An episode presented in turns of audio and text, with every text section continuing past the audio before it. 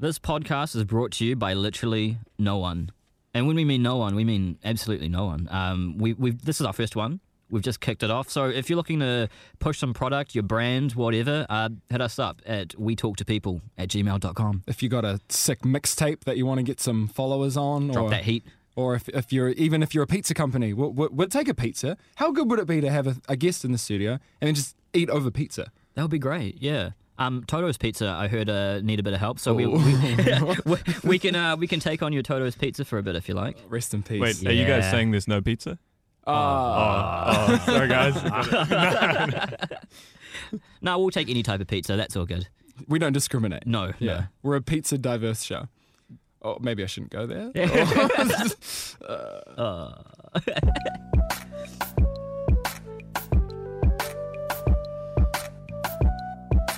And we're live. This would be episode number 1 of We Talk to People. My name is Sean. My name's Gerard. Yeah, this podcast is about Sean and Gerard. Oh, I just referred to myself in third person. Don't need to do that. But we're going to get a third person in and we're going to talk to them about their life and kind of what makes them tick. Yeah, I think it's pretty interesting. Everybody has their own individual story. So we call the podcast We Talk to People because it's just as simple as that. We talk to people and that's it. Well, yeah, there's not really much else to explain, except that we do have quite a lot to get through because our special guest today is very interesting. You'd describe yourself as interesting, eh, Kurt? Oh, yeah, I'd hope so. I think you are. Yay! Hey. It's Kurt Schmidt, everybody. Woo. Do we clap? Yeah, we need like a studio audience or something. Bucky, just for us three in the studio. How's it going, Kurt? Yeah, going good, guys. Cheers for having me on. Yeah. Shoot away, eh? Yeah.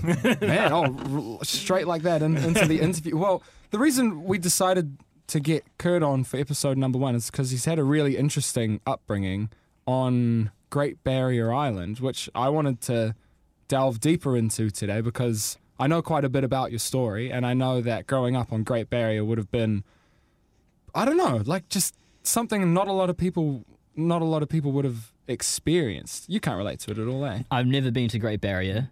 Obviously, you're aware of it. Like, being an Aucklander, you know of, like, Waiheke Island. And then there's this other one, which is, like, Great Barrier, which is, like, an untapped paradise, so to speak. But, yeah, I'd like to know about you and your upbringing on Barrier. What was it like? Yeah, Barrier is quite an interesting place. I would say most people that move there are social outcasts or they like weed. That's a pretty big call though, because how long were you there? Like, so I spent 16 years of my life there. Great 16 years. Although it's an interesting place, it's both a heaven and a hell, and yeah, I think most people come out with quite mixed feelings towards it, but in the end, I'd say overall, you just love the place. It really defines you as a person a lot. Just so we're straight, in case anybody doesn't know about Great Barrier, can you just tell us a little bit about what and where it actually is? It's not Great Barrier Reef, is it? No, but that's actually quite funny because in the early days of Post, a lot of our posts actually ended up going to Great Barrier Reef. Oh, that sucks. And it'd be something simple from Auckland and it takes 4 months because it has to go there, and then finally when it arrives it's got all these different stamps on it and you're just like, where the heck did this thing go? It would suck if it was like a bill or something, eh? I'm waiting on my power bill. It's got IRD or something. Yeah. Just sorry mate, we're coming for your house. Yeah. End up in Great Barrier. But yeah, Great Barrier, it's situated 60 kilometers east of Auckland. 60 kilometers sounds not very far, but by 6-hour boat in the old days, now it's 3-hour boat, still pretty far, half an hour plane. Maybe we should plug in some Sea Link and some GVI airline. Shop Barrier, yeah. Well, I don't know if people are going to want to go here after you're done talking about Great Barrier, because it sounds like you've had a positive and negative experiences there. Yeah, I think that's life though. So maybe people get excited about that too. Mm. What's your background? Because obviously, you're born in Auckland, or what's your upbringing and all that? So my parents were unique, special individuals. So they decided that a home birth would be really cool because they were so holistic at the time. So yeah, I was just popped out freaking in the house. Yeah. The doctor showed up late, so my dad was there. Like island time. Eh? It's like, oh, sweet, my work is done here. Yeah. But my one went a little bit more smoother than my older brother's, because his one was during winter and the room was freezing cold, and my dad was like, shit, I better get this place really nice and warm. So he turned on the gas barbecue and he put it inside. And my oldest brother decided that, like, because he's so used to seeing us stoke the fire, that he'd chuck some firewood on the barbecue. And so it started smoking out the whole house while my mum's there trying to give birth. And my dad had never, like, you know, helped someone give birth before. The doctor didn't show up either. And so he's running around trying to get the smoke out. My mum's there screaming, like, wow. I'm in pain giving birth to a child. And then finally he shows up. And he said that, like, my brother just came flying out and he went to catch him and then, like, dropped him. And he was like, oh, shit, my bad. Would have been better if these useless doctors on Barrier didn't even show up. It sounds like they hindered more than they helped. Yeah, I mean, he's a good dude and he knows what he's doing. He just... late. Yeah. To be fair, I don't know how they even sent signals back in the day, because it's not like we had a phone. So, right. Like, maybe my dad, like, created a smoke signal. That's what he's the birth is happening here. Yeah, release a pigeon, why not? Yeah. Telegrams or something. Okay, so you're born into a pit of smouldering fire and smoke.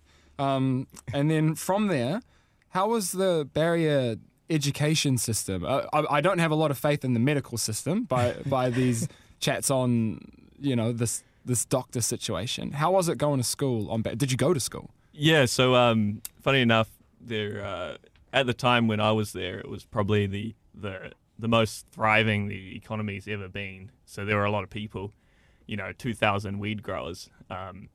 Weed growers?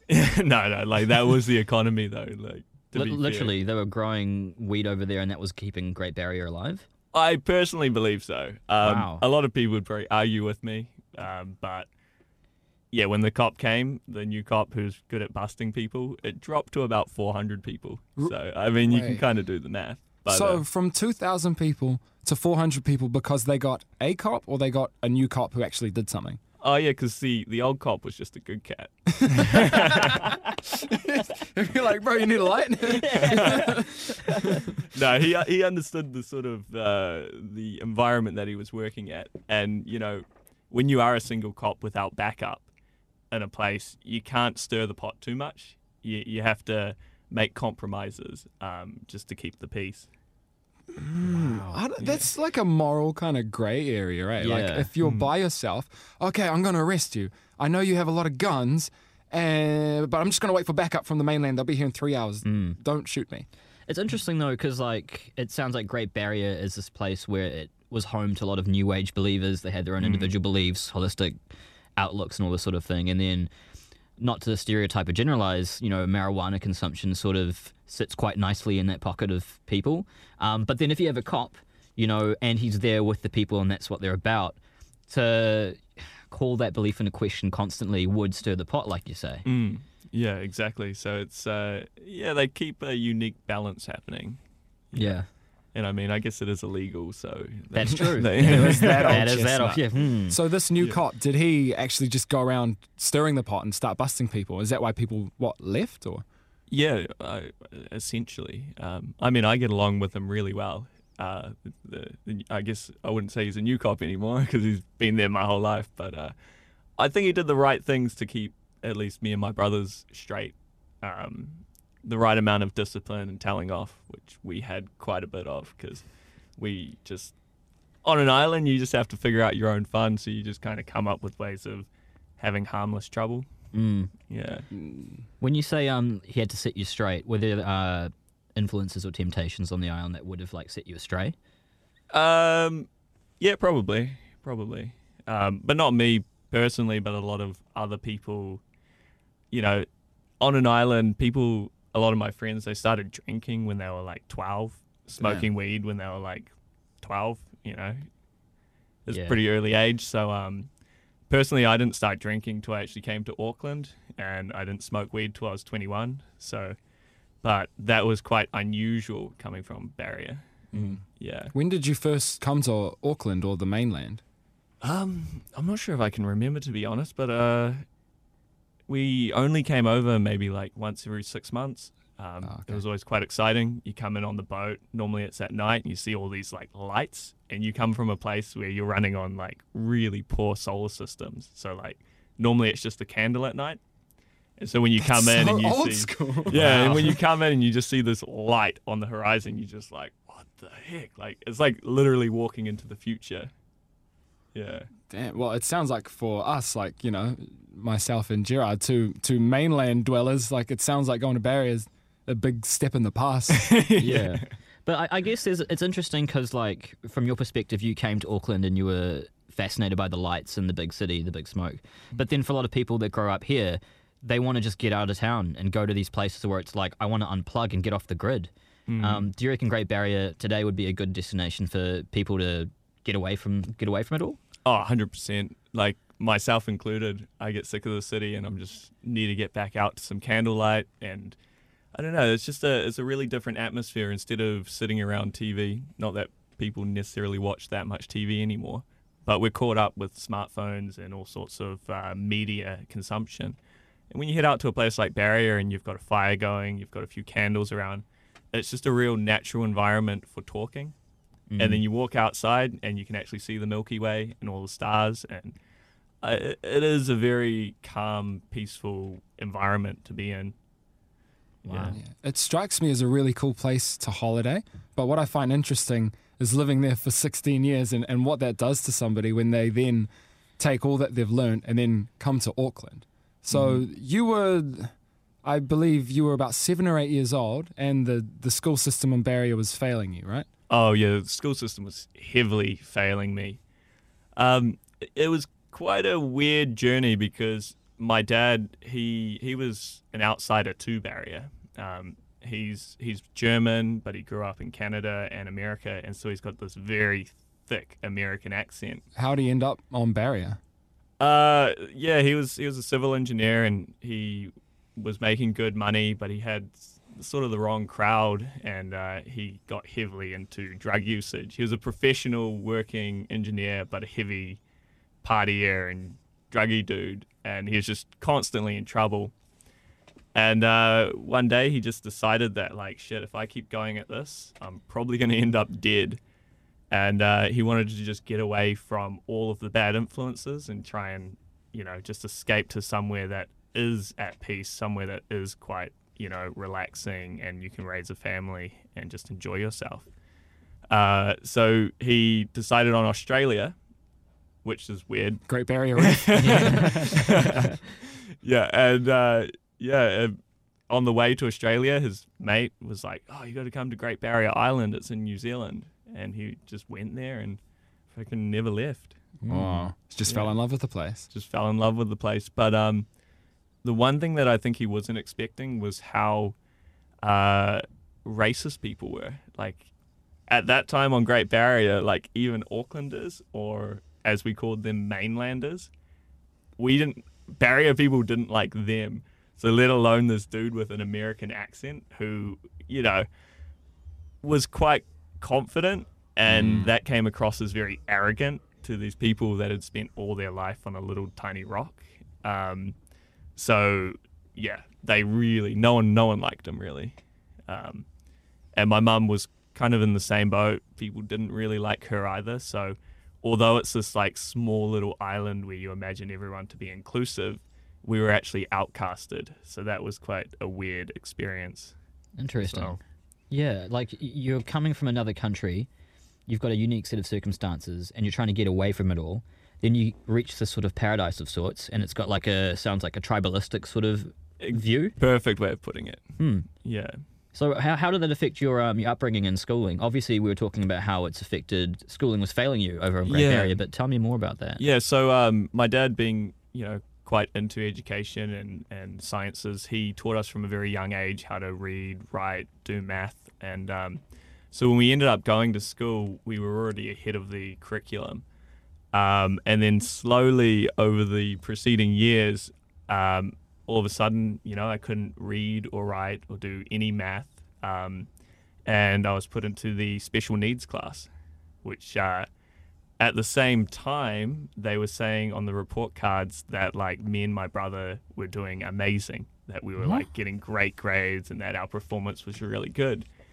Later, as an adult, I discovered they did that because those report cards also went to the government. And if students were doing well, they got more funding. Oh, so you were just a cash cow. I was just a cash cow. Dang. And like, it was just sad because I'm not sure if you guys remember or had them, but do you remember PAT tests? Yep. Yeah, I remember them. Yeah. So as a kid, you know, I liked being in my own mind and I didn't like sitting in a single place for very long. So when I'd go into the PAT test, I'd be like, sweet, no one's watching, no one cares. Like, I'll just tick the boxes as fast as I can. Like, why sit here, like, trying to figure out these questions when I can just get out of the room? And so they took those PAT test scores and they naturally assumed that, like, I was heavily retarded because obviously it was, like, 0 out of 100. Yeah. You know, what, or whatever the statistical chance of getting a question right is. So they were like, yo, straight into special needs. Like, this kid is really special. Aye. So you couldn't read at age 8? Yeah, went up to probably about 10. Damn, you couldn't read when you were 10? I couldn't read when I was 10, yeah. Far out. And my dad thought that I was like a genius in terms of school sense because of the report cards. So when did it all come crashing down? When did your dad realise that you were 10 years old and you couldn't read? Well, he had this interesting book and he was talking, because he collects things and he had books from when he was a kid. And he was like, oh, you got to read this science book. It's really good. You'd be so interested. And I was kind of like a little bit nervous. And he sort of was figuring things out. Like, why aren't these kids ever reading? Like, man, they just want to play their video games. So he gave me this book and I opened it and he's like, oh, you know, just read the first page. And I was there starting to sweat and shake because I'm like, I knew I wasn't doing well at school. But like whenever my report card would come out, Dad would be like so stoked. He'd be like, let's go get an ice cream. And on Barrier, even at that time, like ice creams were expensive. Like no one got ice cream. So like it'd be the few times we get ice cream and I'd be like, yeah. But then I had all this guilt because I knew I wasn't doing good and I was getting a reward for it. But it was kind of like I was protected by the school lying for me, so it wasn't really my fault. So it was this like inner conflict as a kid, and I think that just built up over time. So I was really nervous when finally Dad was like, I want you to read this out to me. Ooh, and I was there snapped. And like, you know, the page just looked like some like Sanskrit language, you know, and I just looked at him and I was like, I can't. He was like, what do you mean you can't? I was like, oh, I actually don't know how to read. And like my dad, he's got that sort of German dictator yelling voice. I'm not going to use names, but you know, we all know that guy who's got quite a voice. Yeah, that guy. Yeah, that guy. Yeah. So how did that go down for you? He just was like real, not at me because, you know, I wasn't exactly at fault. Well, he was a little bit angry at me. And then when I was like, look, they don't teach me to read at school. And he just straight away, like, drove down to the school with us. And luckily the principal was in and it was like the most intense thing I've ever seen. Like, oh my gosh. I thought he was about to like freaking murder someone, but instead he just like yelled. Yeah. And yelled, and she was just like, whoa, this is real intense. But that would have been fair enough for her to hear that, because she's sitting there marking all these tests right, being like, yeah, funding. Well, actually, that has real-world consequences, you know? Oh, totally. So I reckon that's totally justified. And it's cool that your dad did that and wasn't mad at you, because it would have been easy to be mad at you, but you're just a kid, and you just like ice cream. Exactly. You're just going to say yes? Like, oh, yeah, why not? Yeah. Damn. So did you fall behind? I don't know. My experience in school was like, if you fall behind and you start sucking at school, then you start taking that energy out in other ways. Like you start kind of rebelling and breaking rules and throwing rocks at shit. Like, how much trouble did you guys get up to in that kind of awkward preteen phase? No, it wasn't too bad. I was quite a like shy, reserved kid. So while we were doing poorly, like what actually happened was just a lot of bullying occurred. And So people started being like, oh, you guys are retarded, you guys are special needs, like, you know, and everyone just like collective tribe mentality was just beating on us. On us, you mean you and your brother? Yeah, me and my brother. My oldest brother actually, somehow he just knew to like put a little bit of work into those PAT tests. But me and my middle brother, we just slipped under the radar on that. We were just like, let's get out of this room as fast as possible. But yeah, that was pretty hard. Like every day was a battleground. You'd show up to school, or actually you'd show up to the bus stop ready to fight and get into some fights, and then you'd show up to school and then it would just be like straight into fights all the time.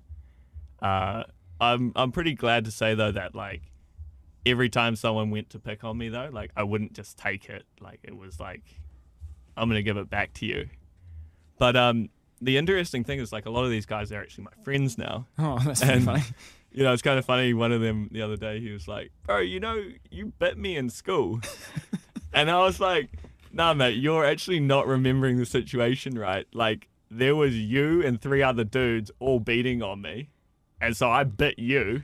And you pussied off because you were like, oh, that hurts. Then I kicked the other dude in the nuts and he dropped down and the other dude was really big and he smashed me. But still, well, like... Hey, 2 out of 3 is not bad. Yeah, especially if, let's face it, three guys taking on one guy, bullying, that's not exactly fair rules. So if you need to kick a few frickin' scrotums, then I reckon fair enough to get yourself out of that. But a lot of these guys are your friends now. So is it when you say fighting, is it kind of like fighting, like... hospital and broken bones, or was it just school stuff? Well, when you're a little kid, I mean, there's only so much damage you can do. Right. So although you're getting punched, it's more psychological. Yeah. And I think it's more the fact that you're being excluded and that everyone's banding together against you, which doesn't feel great. But then when I actually look at it, these people had really terrible home situations. Not all of them. The guy I bit, he had a great home. But screw you. He just loved bandwagoning. Yeah. But like the biggest guy who was the like mega bully, you know, when we were in school, I swear the dude was like 6 foot tall. I bet he wasn't, but like that's what it felt like. I felt like, you know, I was just a normal kid and there's a 6 foot dude with a beard like beating me up. He has a beard and he's like 12. I better beat you up because I got to put dinner on for my kids. It's all that testosterone. He's got a beard already. He just wants to just like, you know, lay into somebody. Beat shit up. He was a manipulative little shit, eh? Like he kind of started befriending my oldest brother, and then he used to make my oldest brother watch while he beat me up. And he was so big that my oldest brother just like, he kind of just wanted to avoid any fights.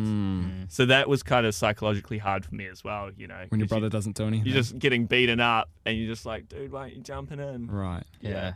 But, yeah, it's kind of sad because I held a lot of resentment to this guy. Like, as a kid, I just, like, visualized him dying all the time and just wanted to bring out revenge on him.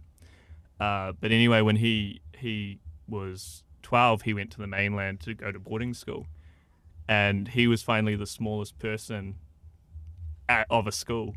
And he got really hard bullying and eventually took his own life with a shotgun. Wow. Oh, shit. Okay. And it was really quite a weird emotion when I heard that because I was so happy. And that it was quite an evil thing to be happy of someone taking their own life.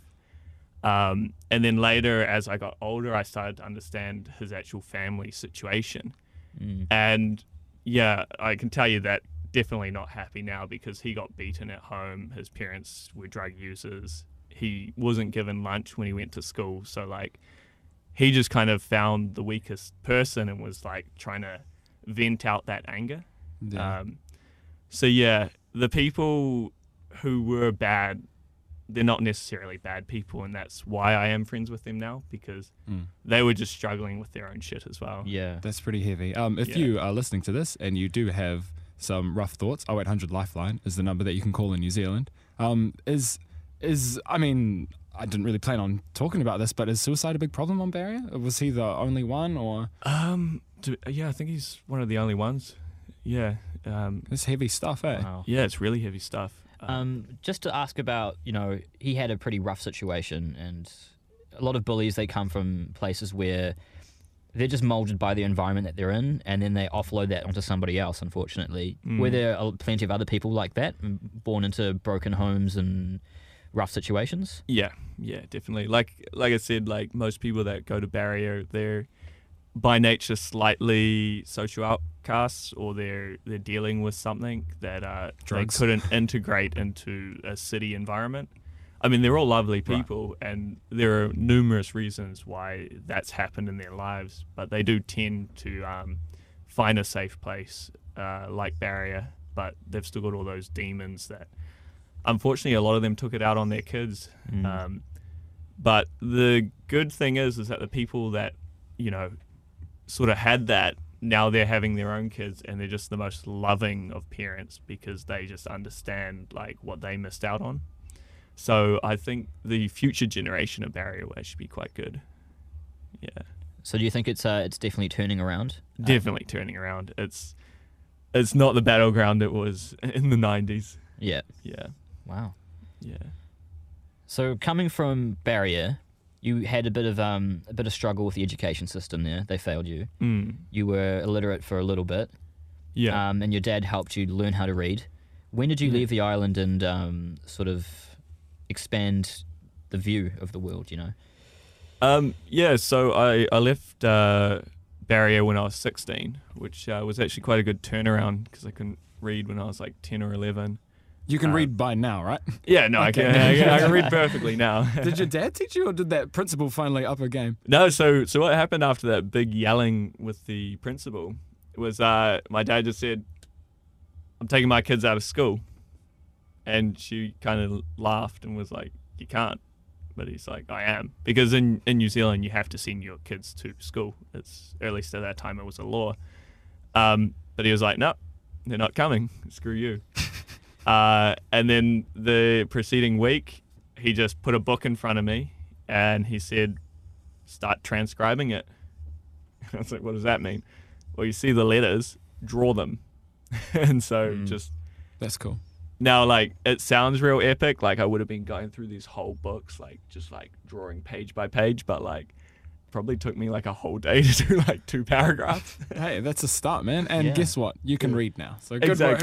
Yeah. And you pick it up real fast just by seeing. And I guess, like, when I was 5, I could read. So something kind of clicked back into place. And then, yeah. Then I jumped on correspondence school, which...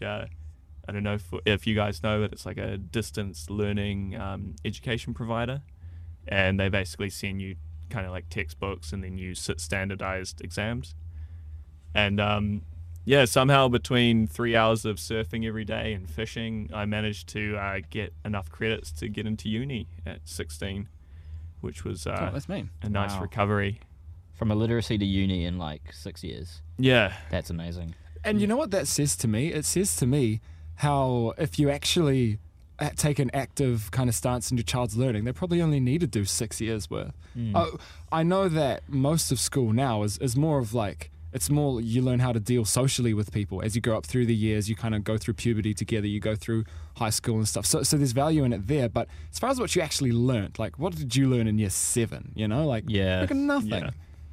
Like, I still look back, and I failed with maths quite a lot growing up. It wasn't my thing. But, you know, unless you're going to be a builder or an engineer, you probably have no use for pi or locus or any of that sort of stuff that you learned back then. And it was a really big deal for me, you know, like, you have to pass the exams, so you need to know all this arithmetic or whatever and all these formulas and equations. But, like, I'm speaking into a microphone now, and I'm not using pi at all in my life, you know? And it's just weird how the education system's like that. Yeah. It's compulsory. You've got to learn it, you know, but then I guess from there you decide what you want to do.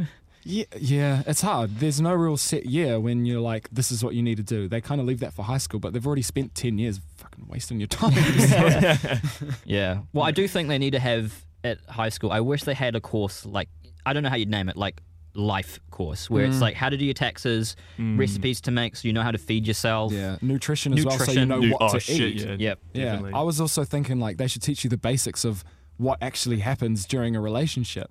Because things like dopamine, things like honeymoon period, things like, you know, in your life you will probably experience a breakup. This is what happens and this is how to deal with it. Like things that are actually valuable to you but just don't happen in school. You're just supposed to work it out on your own. I guess there's value in that as well. But yeah. I guess that's the school of hard knocks. It's just life will present these challenges to you, and you've just got to figure it out the hard way. But there's no like pre-course to that given to you at school. But you know, it would make life so much easier for a lot of kids, especially in this social media-driven era where it's like comparing life to life. You know. Yeah. No, things. I think we got away with it quite easy.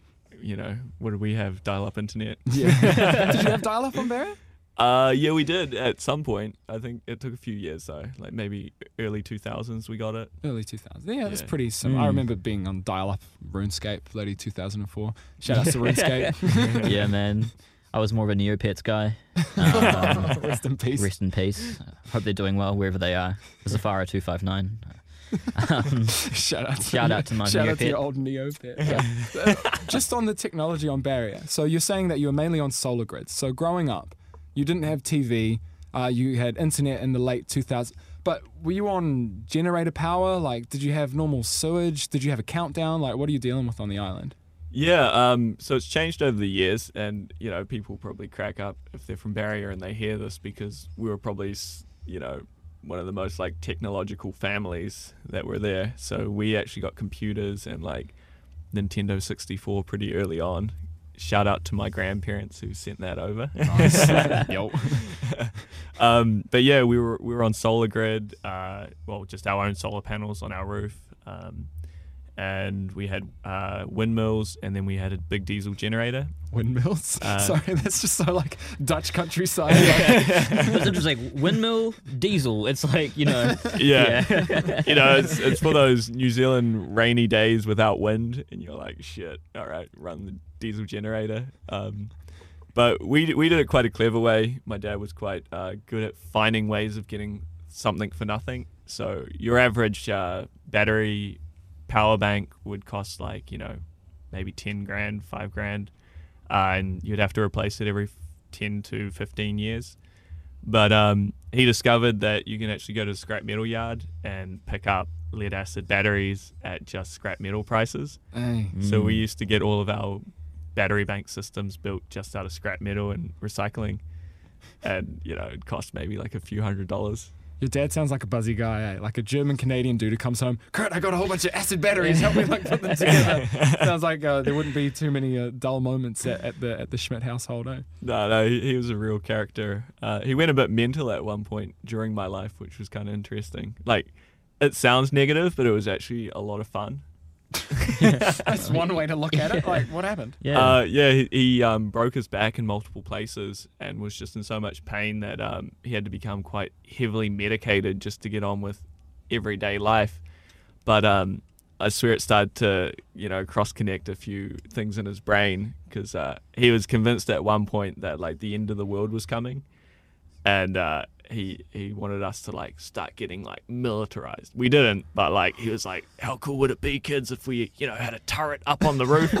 So, you know, anyone comes to try and raid our farm, you know, we just mow them down. And as a kid, you're like, yeah, like, this sounds that's sick. The one. It's like, yeah, we'll get motorbikes and we'll get a big barge, and we can do mainland raids. And, oh, like, my God. Oh, wow. That sounds pretty fun. As a kid, you're just imagining, like, freaking motorbiking in, like, you know, going motorbiking into Countdown and like scavenging for food, like zombie apocalypse. Somebody's watched Children of Men too many times. Turret, wow. Yeah. And Great Barrier is a fantastic place. You're surrounded by water. It's going to take a while for them to get there. You've got the leg up. Yeah, man. Yeah. Strategic, you know, the art of war. Shit, yeah, you know? I know where I'm going when the rapture hits. Great Barrier. Yeah, well, if the rapture did actually hit New Zealand, people might, whoever's invading might actually forget about Great Barrier. It might actually be a safe place. Yeah, especially against zombies, man. Yeah. Well, here's a question, because obviously you're from Barrier and it's known to you, but like, what's your version of Barrier to a Barrier person? Obviously for us, Barrier's off the grid, but what's off the grid to a person from Barrier? Is there a little island kilometers away that you'd retreat to? Actually, it's kind of funny because there is Barrier, and like there's sort of like, I don't know what you'd call it, industrialized or civilized Barrier, and then there's also like the wops of Barrier, and it's just like, you know, I don't even know the people. That's how, like, in the kind of bush it is.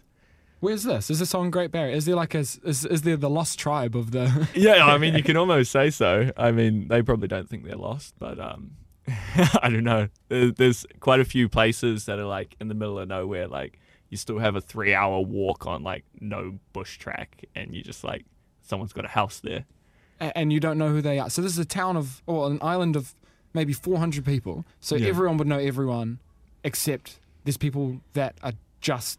That stick to themselves. Yeah, man. There's just people out there that own land in the middle of the bush, and they don't have a track going out to their house, and they just, I don't know, they just chill out there.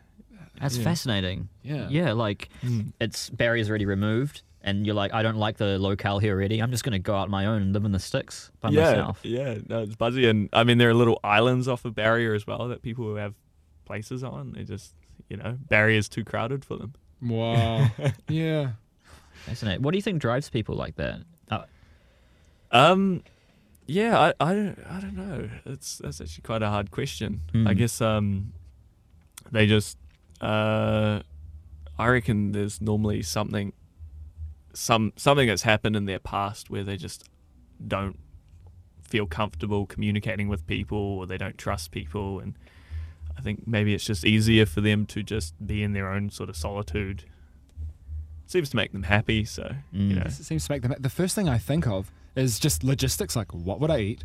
How would I get drinking water? But if you live off the grid, you obviously don't go to the office every day. So keeping those, you know, water, shelter, food intact is probably what you do all day. Yeah, I mean, they know what they're doing, eh? They're freaking survivors. Yeah. Like, those are the guys you recruit when something bad happens. Yeah. You're like, please come back into civilization. We need you.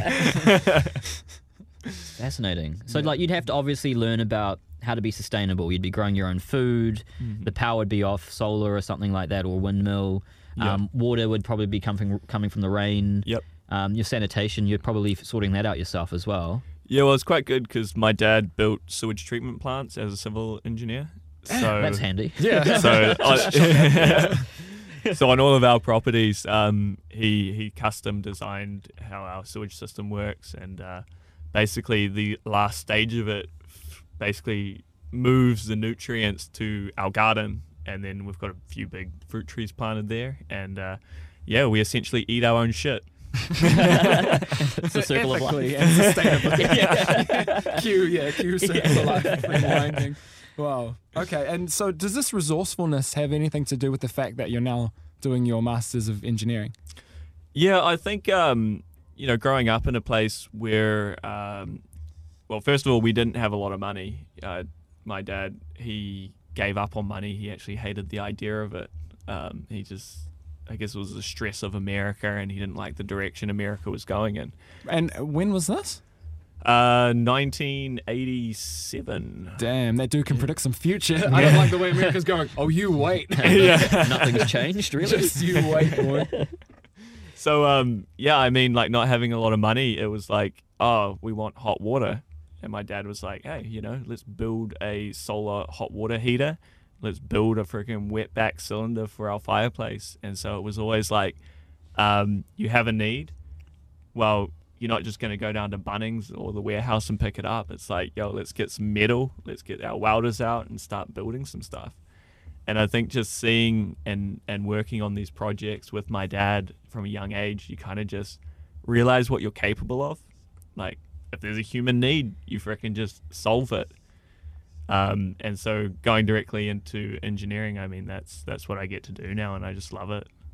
What sort of engineering in particular? Is it civil engineering, or what are you geared towards? So my discipline is mechanical engineering, and a lot of people misinterpret that as a mechanic. But what we deal with is actually the core essence of mechanical engineering is manipulating energy using a device. So that can be like either creating energy and then using that, for example, in an internal combustion engine or an airplane, or even something like a HVAC system or a dehumidifier. Like, that's kind of the things we design as mechanical engineers. Cool. Do you guys, there's this thing called a perpetual motion device. Yeah. Have you guys talked about that ad nauseum in your engineering discussions and stuff? Yeah. The perpetual motion device is an interesting topic. Basically, in one of my courses, thermodynamics, which is just all about energy, and a perpetual motion machine is a machine that never loses energy from its system. But with the current laws of nature that we understand through physics, they're actually impossible. But there's always fun things, like you see the cat with a piece of like peanut butter toast strapped to its back, and it just keeps revolving. You know? Well, because the butt always lands up. Yeah, side up, and cats land on their feet. Yeah, so. Exactly, yeah. So it just revolves. You just attach that to a turbine, and it's like endless energy. There you go. Oh, that's pretty good. Where do you see, because obviously you're in the know of energy, it sounds like. You're working in an engineering team or you're learning about it. Mm. Where do you think engineering and energy specifically is headed? We're so focused on petrol, we're so focused on oil. Mm. Everything is headed towards green, but is there something that the main populace don't really know about or are paying attention to? Well, it's quite interesting because we are, you know, in a finite planet, and we're using resources that actually pollute, like all of our petrochemicals, you know, all our oils. So that is going to be unsustainable. And you already see places like China and India, you know, people are dying in huge numbers from just poisoning through gaseous fumes. So eventually, you know, that will have to change. And I think, you know, everything on this planet, it all started from capturing energy from the sun. And that will be the way to move forward is, you know, power from the sun. I think there's a huge emphasis on that at the moment. And I guess the second one is nuclear. In New Zealand, obviously, we're quite against nuclear for obvious reasons. And the byproduct of the current fission reactors is also very unsustainable because you have to take that radioactive material and store it somewhere, which is currently in the ground in giant swimming pool tanks. And those are just going to be there for the next, you know, 100,000 to 1 million years. But I don't know, there are a few developments like fusion energy. They're finally starting to extract a bit of energy from that, whether they can pull it off or not. I don't know. We definitely have to invest money though, because we're running out of resources, and the human race keeps building in population. So, It's fascinating with nuclear specifically, because I know there's a bit of, and fair enough, it's justified that there's like a negative view towards it. Obviously, the environmental impact if things go wrong, like Fukushima and Chernobyl and all that sort of stuff. But like France, 70% of it is off nuclear. Exactly. Yeah, it's crazy. It is crazy. I mean, a lot of the world's running on nuclear, and it's actually, except for the radioactive materials that come out the other end, it essentially has like a zero net carbon added to the atmosphere. It's very sustainable. It's very green, except for that one byproduct that arguably is pretty bad. It's pretty bad. We're so close. I love New Zealand. We're like, no nukes. Just burn good old coal. Yeah. But I think New Zealand's quite well situated because we've got so much water and we've got so many mountains. So hydroelectricity runs the country essentially. I think the last stats I saw was like 70% or 60% is hydroelectric energy. And I mean, that's just, if you think about it again, that's actually a solar energy because, you know, the sun evaporates water, the rain then rains down, collects on mountains, and then that drives the turbines. But perfectly renewable, great idea. I think New Zealand's doing well at that. The problem is that we only have a population of 4 million people. So what happens as that expands? We are finite on the amount of water we have. So there's only so many dams you can build. But yeah, I think we're at least a little bit away on that. I think the population will be, you know, slow for at least 10 to 20 years, right? Yeah, I think we'll be all good for now, potentially. But one random crazy question regarding the nuclear stuff. So let's say you have a nuclear plant, you get the byproduct. Surely you can't just like contain it and then shoot it into space and it just goes away forever, so to speak, you know? Just shoot it into the universe and then goodbye. Yeah, I won't see the byproduct again. People actually, you know, have thought about this quite a bit But I guess the huge issue is what happens, and we know rockets do explode every now and then. What happens when a rocket explodes filled with nuclear waste and acid that rain. Just spreads into the atmosphere? Yeah. Like, I don't know. You'd want to shoot it up from like a pretty desolate place because that shit will move around and that'll be highly toxic. Yeah, for sure. Even if like you send 100 rockets up and one of them explodes, like we'd still feel the shocks of that for years to come. But you guys have seen WALL-E, right? Of course, all the answers of the universe come from Disney and Pixar. Yeah. So when I think they go back to Earth, it's like just completely covered in like space junk, and they have to kind of fire it through. And it's just like such a subtle kind of thing, like. Humans completely screwed it up in this version of this Disney movie, and there's just space clutter everywhere because somebody said, oh, if we do it once, it won't be a problem. If we do it twice, and then it just so on and so forth. Just kept happening. Just gets even worse. Hey, to sort of piggyback off the theme of technology, before you got into your Masters of Engineering, you were dealing with an app? Yeah, so I did two app startups. Cool. Because I decided I actually don't like working an 8-to-5 job. At least at the time I didn't. And yeah, so I just sunk all my money into starting my own business with a friend. I was a pretty sketchy coder, to be honest. Like I wasn't that great. My mate, he was onto it. But yeah, that was a hell of a journey.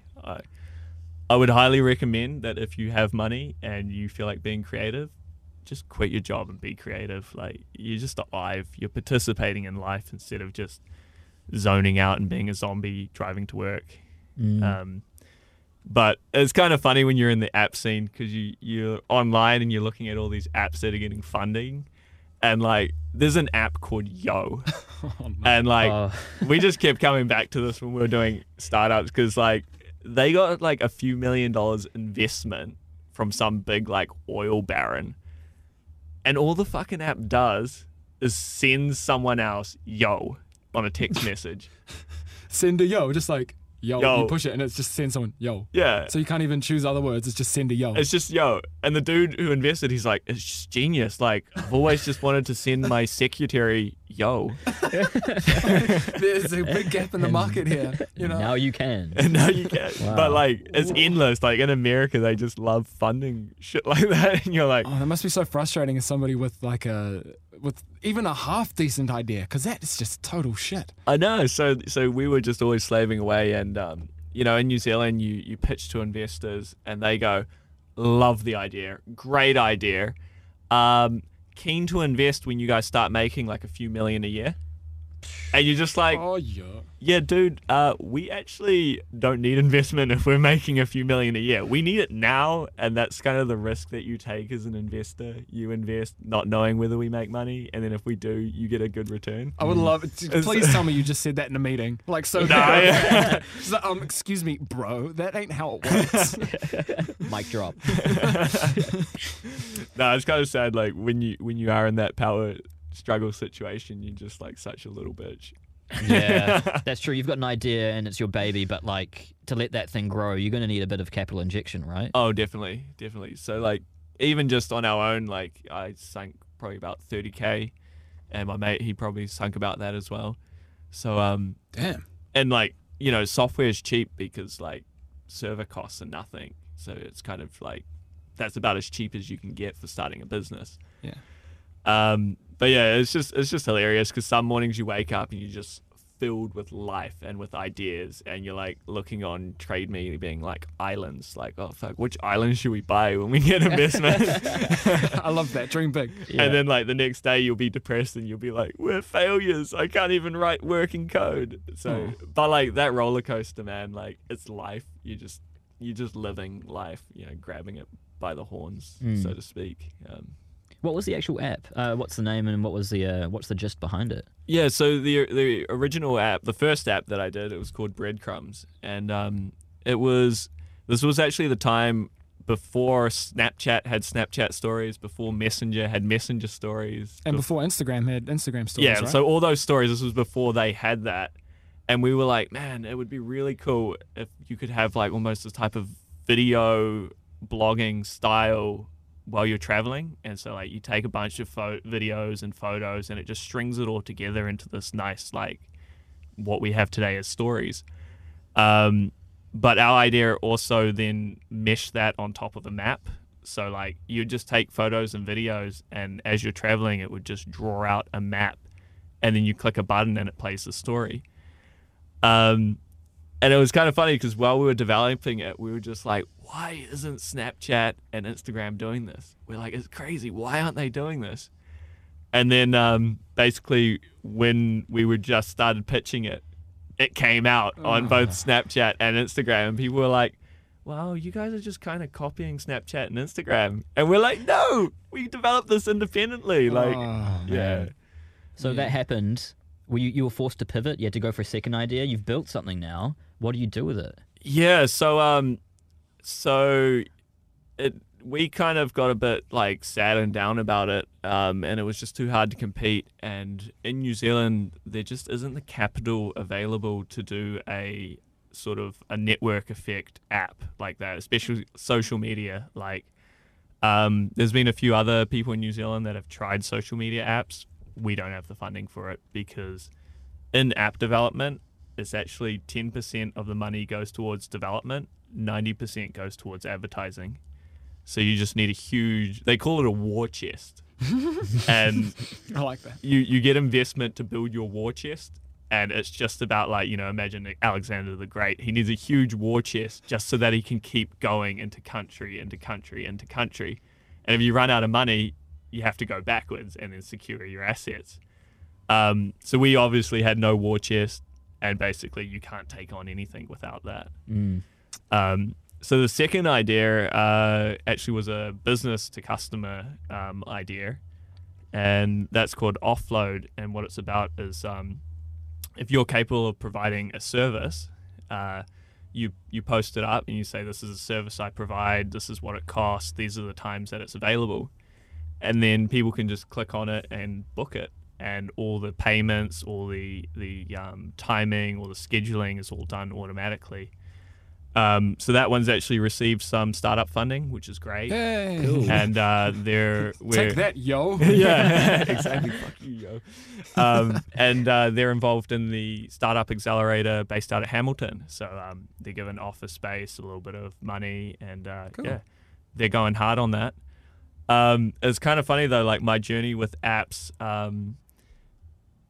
basically when I wrote my last bit of code for Offload, I was there and I was just like, I just fell out of love with it. And I think this kind of just comes back to my personality is I love creating things. I love, just doing what I like. And when I don't like something, I just can't do it. I can't fake it. And so I just decided like, yo, I need to get out of this. I need to go back to mechanical engineering. And it was kind of lucky because it kind of queued up as well with doing some consulting work in mechanical engineering. And you make a lot of money doing consulting work. Yo. And it's really freaking exciting. It's fast paced. Like you've got a week to design a new machine. You go in, you take some measurements, you start drawing it up, and then like you make a few grand in like a few days, and you're just pumping. Sounds pretty mean. So I was like, yeah, I'm not that good at coding, and I'm really good at mechanical engineering. Like, you know, I should probably go back to, you know, what I'm really good at, what I'm gifted at. So yeah, I don't know. I just like all of it though. It's just good fun. It just sounds like you're just all about creating and making things your own. Yeah, like it goes back to that thing on Barrier. It's like, we want hot water, let's build a hot water cylinder. Oh, we ran out of power, let's get an alternator and get something to turn it, you know, whether it's like a little bicycle or a little water turbine, like let's make some energy. So with the apps, it was a really low investment way of creating something that people could use. Because if I do any mechanical engineering, you need like a few mil in capital to like even just start developing it, where apps, you just need a computer and you just start writing code. So it was a really nice way to get introduced to the business world and running your own thing and creating your own product. Yeah, it's pretty interesting. One sort of I kind of draw parallels between the way the education system failed you a little bit, and then yet you found a way to get involved with apps, which is two different worlds, you know.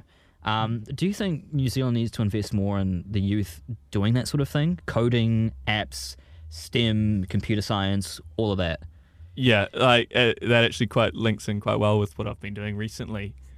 So I'm part Māori, and my tribe is Ngati Maniapoto from Kingsland, or King's Country. Not Kingsland, King's Country. Kingsland. But anyway, we're quite close to settling a rather large Treaty of Waitangi tribunal claim, and we've got a strategic education plan, and I just think it's crap.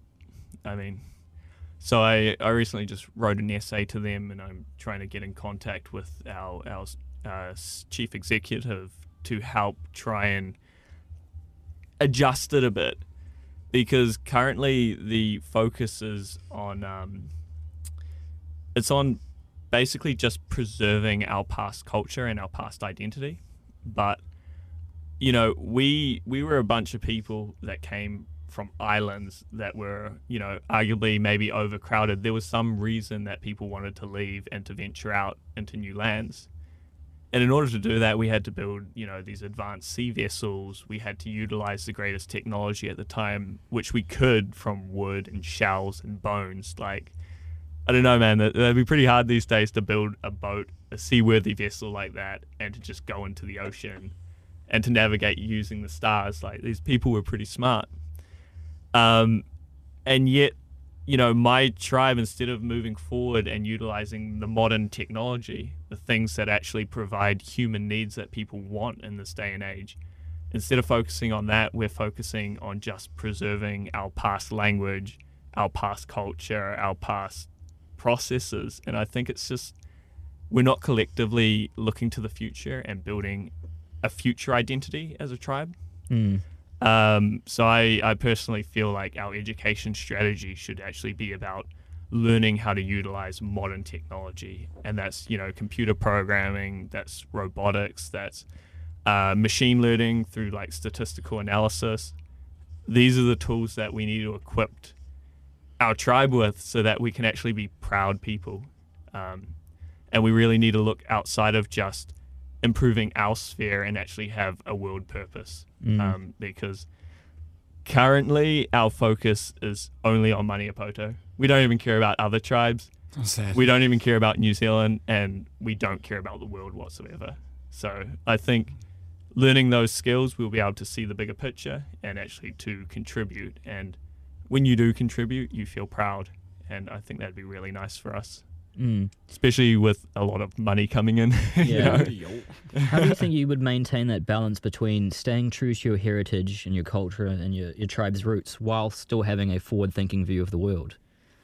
I don't know. I guess that's the thing that I see differently, and that's what I'm going to have to convey, is that I actually don't care about staying true to my roots. I'm very focused on moving forward. You know, and I guess that comes from my background, you know, even things like I was bullied by people, now they're my friends. You know, if I held on to my roots, which was hating these people and trying to destroy these people, I would just be miserable. But yet by accepting them and moving forward, I now get to collaborate with these people and enjoy time with them. And it's even things like my mum, she left when I was a kid. So I was raised by a solo parent, my dad. And I held a lot of resentment to her, and if I held on to that resentment, I wouldn't have the great mother that I have today. And, you know, giving that forgiveness as a teenager and allowing her to come back in has just been a beautiful experience. Mm.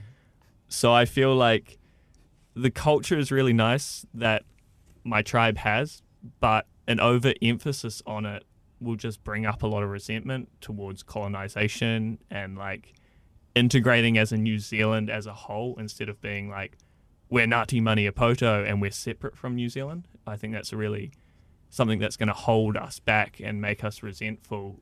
And I think it would just be better to work with New Zealand and focus on the future. And when it comes to culture, you know, people will just hold on to, culture is like a self-preserving thing. You shouldn't have to invest money in it. You know, like, I think the Jewish people are a really good example of this. They don't necessarily have to invest money in holding up the teaching of Hebrew or their practices or their religion. They just do it. They just do it because they love it, because they want to. So I think we should spend our money and our effort on these new things, and people should naturally in their homes just research and preserve their culture if they want to. And I mean, that's kind of the way language works anyway. I mean, we're speaking Latin these days. We're not speaking Latin, and we don't sound like Shakespearean people, you know. Truth that. So like, I think even the Māori people, when they arrived in New Zealand, I highly doubt the Māori we're speaking today is that language, especially seeing as we didn't have a written language, so we would have lost a lot of information or just adapted in the vocabulary that we use. So I essentially think in preserving that language, we're actually preserving something that didn't even exist. And I think what's more important is to kind of preserve the mana behind, you know, why we even use language. It's just to communicate. So an overemphasis on culture and language, I think, is just a little bit pretentious, because we're all people. We're all the same thing. We can all breed with one another. So if we can communicate with any language, it doesn't matter. Like, we can use whatever we can. You should use whatever we can to communicate with another human. And just the end of the day, just try and aim for that collaboration, that beauty of working with other people. So, yeah, I mean, that's my thoughts. I don't know if my tribe likes it or not. I did miss out on a $200 scholarship because I wrote that. Fuck you, Kurt. But that's the thing. You're just staying true to what you believe in. Like, you're a product of your experiences. The island made you feel you're an outsider on the island. It seems like you're an outsider, so to speak, within your own tribe, with the belief you have about going forward instead of retaining something. It's just your circumstances then. Yeah. I mean, I kind of like being an outsider because it allows me to accept everyone. And I think when you can accept everyone, you just live a more full life. Yeah, that's pretty true. With the obviously with your tribe, like, tell me a bit about it, because they have a lot of investment coming in, but you are looking at forward-thinking things. What's the dynamic like? Where do you sit? Have you ever had struggles with your own racial identity? You're a half and half guy. You're half German, half Māori. Tell me about that. Yeah, so I guess people, even from my own tribe, kind of don't look at me as being properly Māori because, you know, I was raised by a solo parent who was German. So it's kind of the reverse stereotype. You know, normally the guy takes off and it's the Māori mother left to raise a kid, but in this case it was the Māori mother took off and the German father raised us. So I didn't grow up with really any Māori traditions, but I think that's kind of interesting because, you know, ethnicity is not even a way you act. It's just your genetics, it's just your blood. And so I don't really feel like I missed out on anything. But I do find a few of the way that the Māori system does work is quite limiting. Like, even the way, like, you know, you go to a ceremony and you just have to do this whole, like, process. Like, I don't like that because I like to kind of just get straight into problem solving. Did you hear recently about how, oh no, this wasn't recently, but in Soviet times, they had to, like make it illegal to like greet people how they did in Soviet times, because they'd have to like hug everybody. And so if there's a meeting of 20 people, all 20 people would all have to hug each other. It would take 20 minutes and that was the meeting. Wow. Just speed it up. Yeah. Sorry mate, none of that. Get to the point. Yeah. And like I find the songs and like the call onto the marae, it's very beautiful and you kind of feel something quite nice, but like we're actually in a time where we actually just need to do some problem solving because most of our people are unhappy. We've got really bad problems with depression and suicide. We've got a real bad problem with the amount of incarceration rates amongst Māori people. There's a lot of anger. I mean, I don't necessarily look very Māori, even though, you know, I'm between a quarter and a half. And a lot of Māori people show a lot of anger towards me, and they think I'm some white dude. They get all racist towards me, and then I'm like, dude, I'm Māori. And so there's a lot of anger. There's a lot of hate. There's a lot of feelings of insecurity and inferiority. And I just think, like, when we all have a meeting and we take all this fucking time and then we have to listen to the elders talk their bullshit. Like, let's just fucking... Oh, here we go. He's teeing off. No, but like, you know, let's get to some actual problem solving. Let's get some empirical data backing up our decisions, because otherwise our decisions are just opinions and it's literally bullshit. Mm. Yeah. I mean, it's difficult because I'm biracial as well. I'm not Maori. I'm half Filipino, half Dutch. Mm. And I can see your point of view as well, because you have cultural customs and you have things that are like intertwined and interwoven into what it is to be Filipino, Maori, whatever. That I don't know if you can quite shake that. It's always going to be there. So yeah, like it's kind of like working with it rather than against it. I agree with you. I think I can come on a bit bullheaded a lot of the time. Yeah, I think, like, for example, if I do go to like a meeting with my tribe, it's just like, it's 3 hours of sitting there before even a discussion happens, and it's like 3 hours of cultural stuff and then 20 minutes of actually trying to move us forward. It could just be kind of nice to separate, like, all right, this is a serious meeting where we're just going to get straight into it, and then this is a customary meeting. If you like the culture and that sort of vibe, then we will like still have that. But yeah, I mean, at the end of the day as well, I like to just be realistic, and the current system isn't working. We're not creating solutions, so I think that reflects on the way that we're going about it.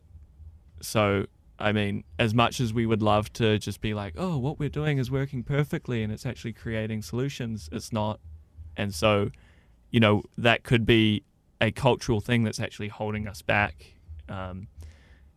And there is a lot of that, because the actual hierarchical system in Māori culture is that the elders kind of give their influence and their knowledge and pass it down, and they actually have a greater decision-making, a greater authority when it comes to decisions than younger people. And that system alone is just stupid, because the person with the best idea who can back it up with empirical evidence is the person that should be having the plan move forward. So I don't respect the culture. It would be a lie if I said I did. Yeah, I think there is just a better way of thinking, and our culture is limiting us on that. But again, I mean, I love hakas. I love the songs, the music. I like the traditional clothing. I mean, my great-grandmother, she was the one that actually restored the art of flax weaving to New Zealand. So she's very famous for that. And, you know, at my graduation, I wore one of our dresses, or whatever it's called. And I was quite proud wearing that. So I like all that, but when it comes to actually, you know, problem solving, the scientific model, which was introduced from the Western world, it's the best way of going forward, undoubtedly. And you can just see in the results that they deliver. Just empirical-based evidence, test it. If it's good, keep it. If it doesn't go with observation, just throw it away and move on to the next one. Exactly. And I mean, you think about it, that's what the Māori people did to get here.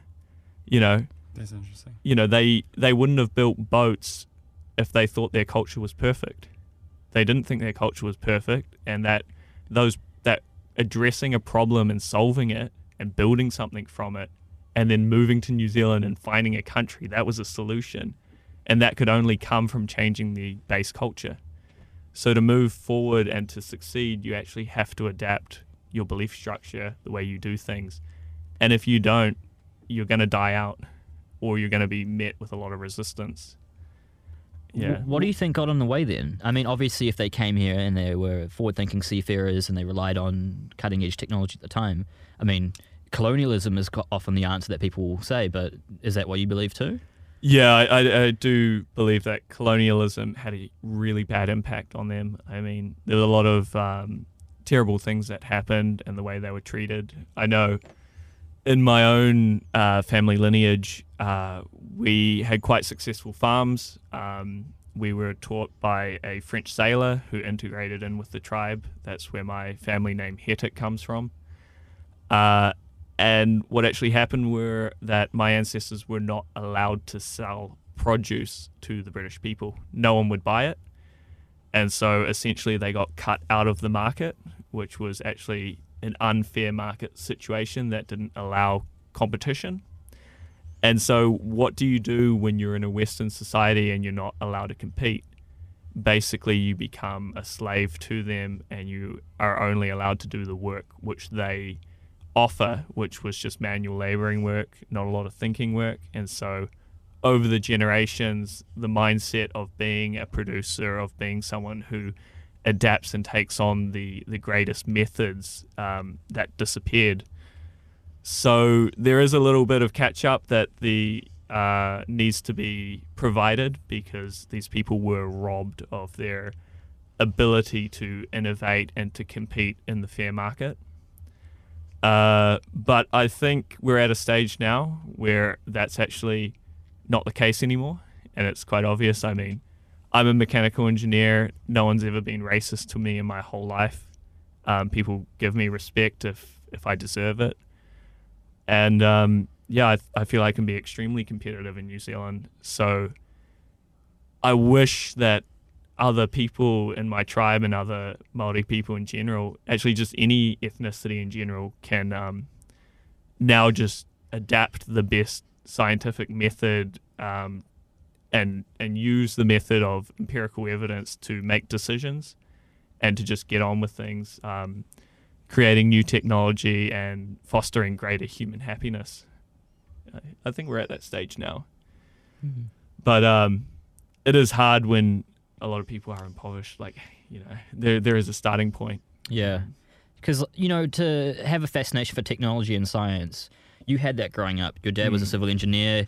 He made things out of, you know, batteries. He made all the systems. He made a sanitation system, for goodness sake. But then if you don't have a situation where you don't have the technology or anything to give you that impetus to get better, it's tough. It is tough. And that's why I've starting to develop a bit more of a voice in my tribe, because we are about to settle on one of the biggest tribunal claims. It's amounting to, like, you know, $500 million. Gee whiz. Yeah. Okay. Yeah, I know. That's some serious coin. So no wonder you're passionate about making sure that it's spent going forward, not backwards. Yeah, because if we make the wrong decision now, that money's going to disappear, and we're going to be really sad that we made the wrong decision.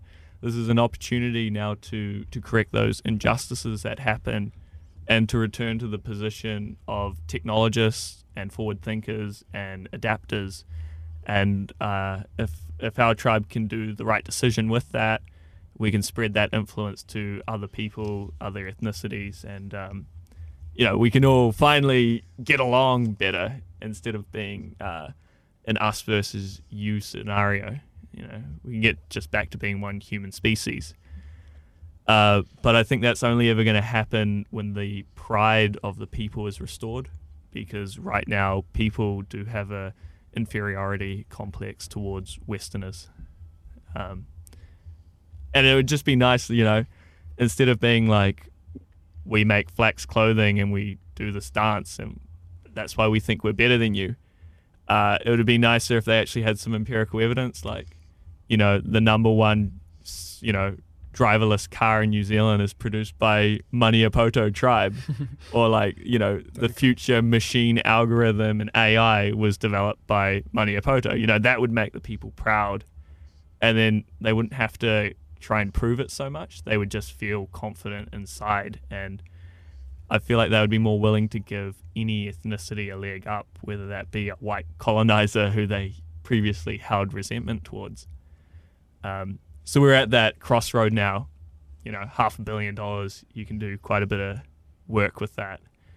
But currently it's just being funneled in the education plan towards, like, preserving and ensuring everyone in the language can speak perfect Te Reo Māori.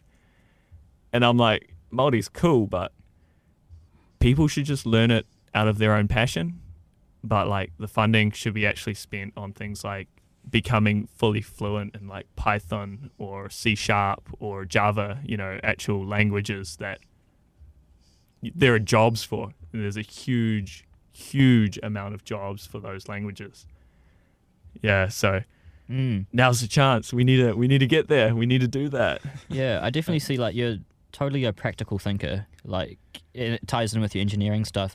I wonder though, because they say from a young age, if you are bilingual, you're more geared towards, I don't know, you have your room to learn just grows exponentially if you know another language. And that's one of my major regrets, is not learning another language. You see people go around the world and they can speak French on holiday. They go to, you know, Brazil and they can speak Portuguese or whatever. And here I am and all I know is English. Even in Europe, it's just like standard to know three languages. Like, I've even considered, like, if I did have kids, to live for like the first 4 years of the kid's life somewhere else, just so they know something else, come back to New Zealand with a huge advantage. But, you know, like, we're moving to Shanghai. I don't know if I could stick it out. Yeah, well, that's the thing. I guess, you know, maybe it's something like you can retain roots to your culture and learn Te Reo Māori at a young age for a child, but that also opens the gateway that they're wiring, their way of thinking is, you know, okay, I know English, I know Te Reo, maybe now it's time to shoehorn and bring in a coding language too, because their mind, their mentality is already starting to think of, you know, other ways to communicate and put together a language. Yeah, I mean, potentially. I guess I'm just so practically focused, I think. Plus, I don't have a lot of faith in a lot of my fellow people. They like to take the piss. They like to get paid a lot of money for doing jack shit.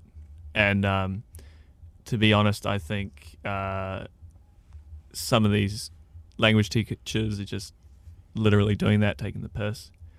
And I think value for money, we're not getting it. So I'd rather pay, you know, $100,000 for a really top teacher of a programming language, because I 100% know that all those kids in that class are then going to be able to get employed in a very high paying role, a very satisfying role where you feel really proud about your work and proud about yourself. And I guess it's just a practical way of looking at it. Like, if you speak Māori, you can feel proud around other people that speak Māori, around your people.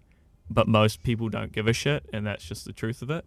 If you go overseas, they don't give a shit. But if you, for example, know how to program a statistical machine language code, everyone around the world arguably will go, that's pretty awesome.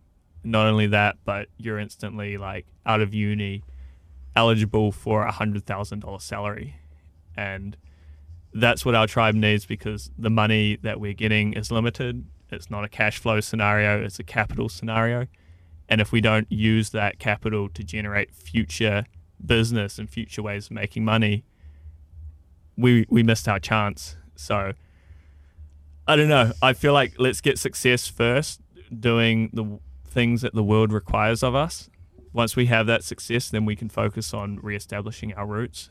And again, we will only reestablish our roots if that's important to us, which is the way it should be, because culture shouldn't just be preserved because someone thinks it should be. Like, culture should be preserved because you want to preserve it, because you feel real utility and you get something back from it. Which, you know, the people that I've met that speak Te Reo perfectly and fluently and keep up with it, they do it because they love it, because they're passionate about it, because it brings them happiness. And when you take someone who doesn't have that and you try and train them in it, like, they don't care, they don't learn. And it's hard to sell them, like, look, if you learn this, you're going to be so much happier and so much part of a community. They kind of just don't see it. Where if you tell them, like, you know, if you learn this programming language, you're going to be earning $100K a year. You're going to be contributing to society. People are going to think you're a freaking genius. It's kind of just a little bit easier to sell the utility and practicality of it. But yeah, I don't know.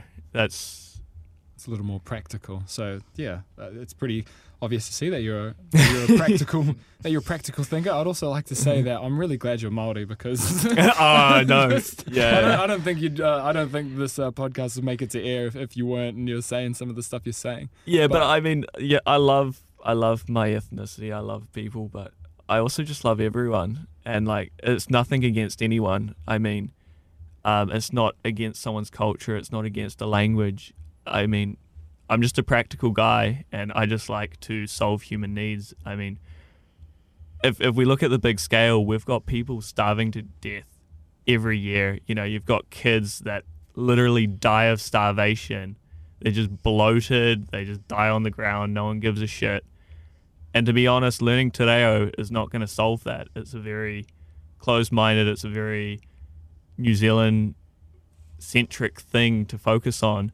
But I guarantee you, learning a programming language, learning engineering sciences, or even, you know, higher laws and humanitarian things, that eventually is going to outflow out of New Zealand and help these people that are, like, in need. You know, we live in a finite resource world.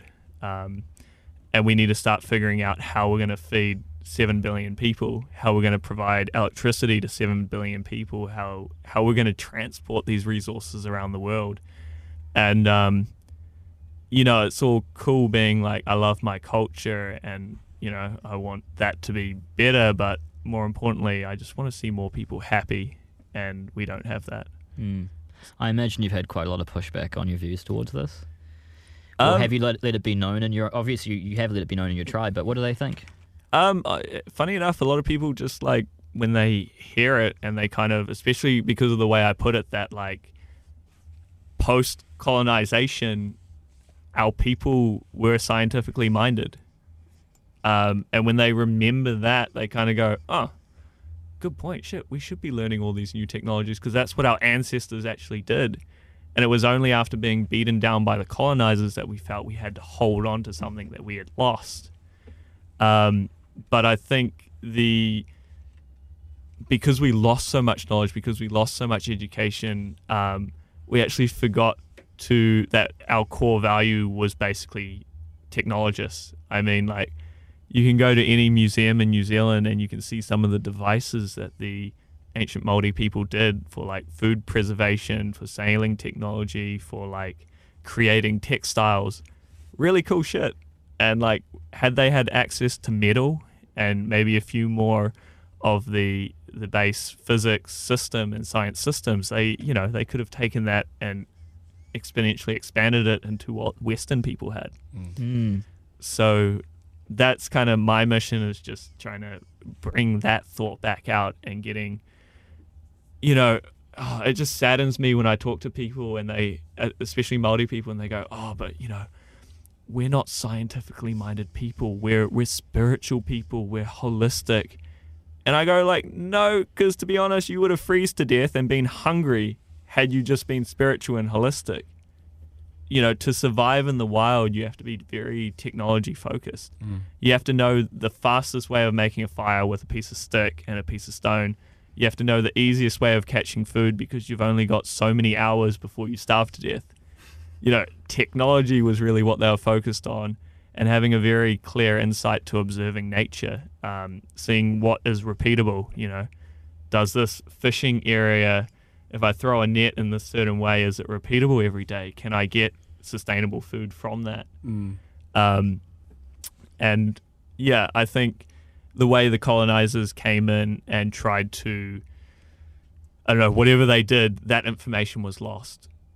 And I think the people going forward have forgotten that, and they just think that we're these, like, spiritual hippies that should be in the bush, but I don't think that's what we should be. If we wanted to keep up to date with your quest to try and make some sense of this $500 million situation, where can we follow you on Instagram or Facebook or? Shit, I don't actually know. I've uninstalled all my social media just because. You've gone Great Barrier on social media. You just decided to get off the grid.